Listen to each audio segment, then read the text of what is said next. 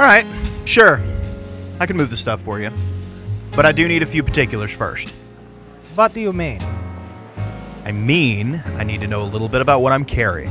This is all part of the job. So, first, why do you need a coyote? I thought you transporters weren't supposed to ask questions. It's fine. You don't have to tell me. But just to make sure you're aware, that will increase the price. You're transporting a rectangular metal container with a built in cooling system. It is 24 by 12 by 8 dimensions, that's inches, and weighs roughly 60 pounds. You are not, under any circumstances, to open or allowed to be open the container. Excellent. Now, pickup and destination? Monterey Azatlan to Seattle, specifically Redmond. The exact location will be given to you once the package has been secured for transport. So, with that information, what price am I looking at for your services? Let's see. For me to haul this cargo, 100 grand. Done! Here's the data drive with the instructions for how to retrieve the cargo. My employers look forward to the successful conclusion of our business. As do I. Pleasure working with you.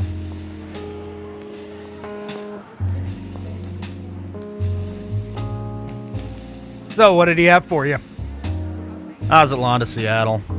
I hope you gouged the dreck out of that price. Ah, well.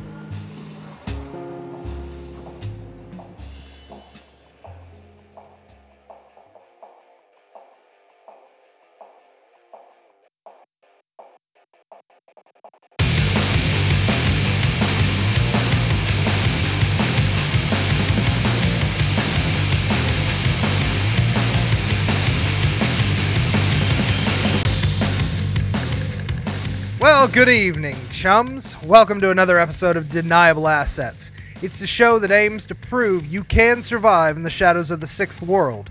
You just need to keep your eyes open and your ears peeled. I'm Mr. Clean. And I'm Wolf. How's it hanging, Omes?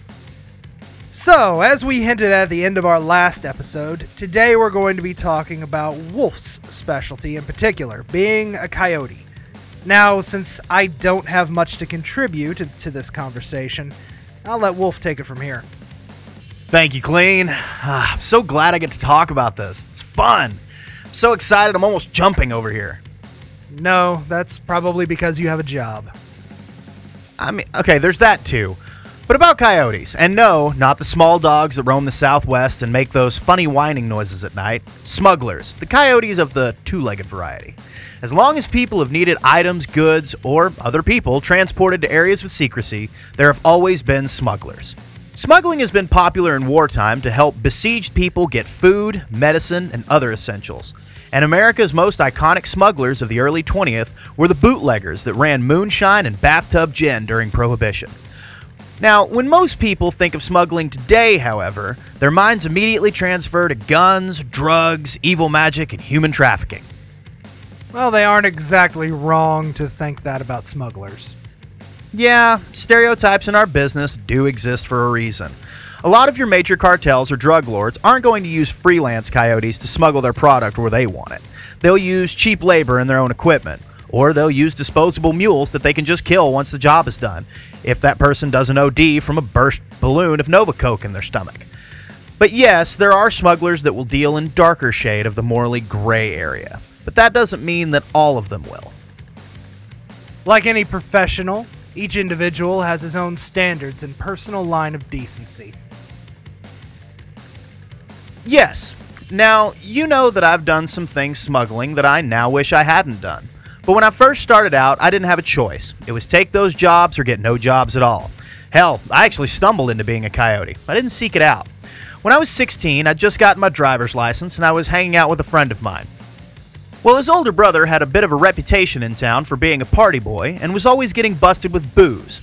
He wasn't of drinking age, by the way. His dad worked for the brewery in town, and as part of their pay, the works got to take home as much beer as they could carry. Well, Mr. Jimenez was a troll, so a pallet of beer was no problem for him. So my friend's brother, Juan, was going to this party and he was bringing the booze, except the cops were out in force on the roads. You see where this is going, don't you, listeners? So Juan asked me if I'd hide the beer in my car and he'd pay me a hundred bucks in a case of PBR. The hundred bucks was great. The case of PBR was what really sealed the deal. We loaded about 20 cases of beer into the trunk of my car and five under the back seat, and Juan left for the party, and me and his brother followed about two minutes later. On the way there, we saw the flashing red and blues of a cop. He pulled over Juan and was searching his vehicle for beer. As we drove by, Juan just smiled and waved at us as the two cops were tearing his empty car apart, looking for the booze that I was carrying.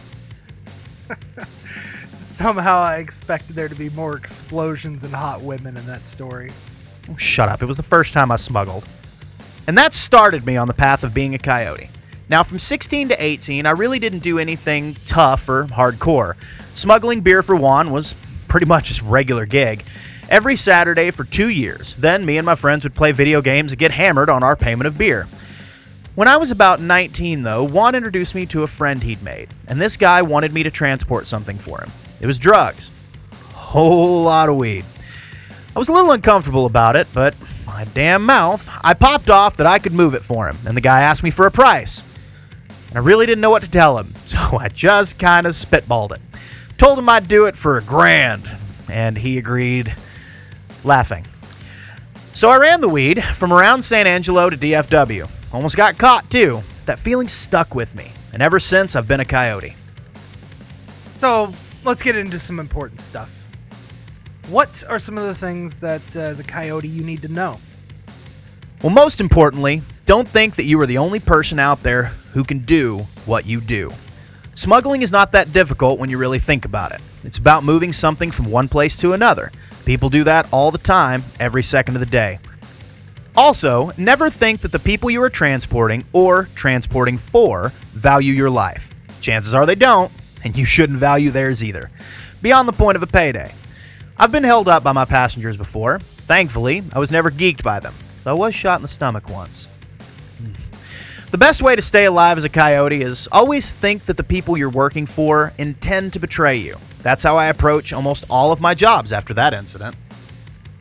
Everybody makes mistakes. It's how you learn from those mistakes that matters. That's right. Now, a lot of coyotes are actually in touch with one another.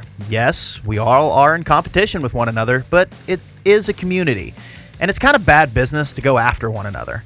We pass along info like what's going on, who might stiff us for a job, that sort of thing. The same way rumors and other info circulars the shadow community. They circulate the coyote community as well. Oh, and before I forget, it's kind of important to keep up to date on the political and cultural goings on of the world to help you determine prices and calculate risks for jobs. I mean, you don't want to be charging peacetime rates when you're traveling across a war zone. Is there a kind of template to use for young coyotes wanting to get an idea for costs? Absolutely.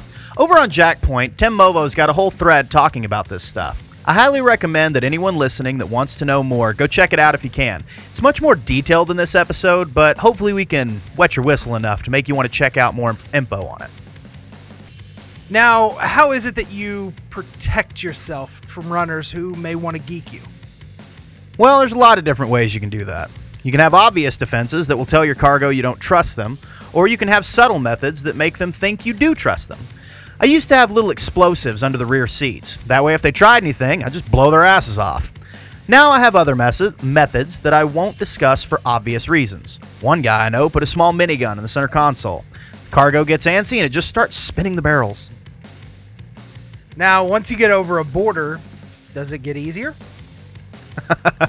no, the job doesn't get easier until you finish the job. Once you manage to bluff your way past a border, if you're doing that, you'll need to have up to date licenses and other fake credentials. Observe local laws and customs, things like that. It's like a game of hide and seek in a way. If you're trying to come off as legit, then you want to hide in plain sight. If you don't want to be seen at all, then you need to know your route and make the right plans. Ah, making thorough plans and properly executing them. I wonder who else has been saying stuff like that. Oh, just stop. Ha! Well, anyway, chums, that's been this episode on coyotes. Remember, for a detailed view on the coyote life, check out the piece by Tim Movo on Jackpoint. But for now, I've been Mr. Clean, I've been Wolf. and this has been Deniable Assets. Good night. Good running, chummers. The music for Deniable Assets is written and performed by Johnny Nuclear and the Meltdowns. Support Deniable Assets team by donating to our Patreon. Email us at realdeniableassets at gmail.com and follow us on Facebook at the Deniable Assets page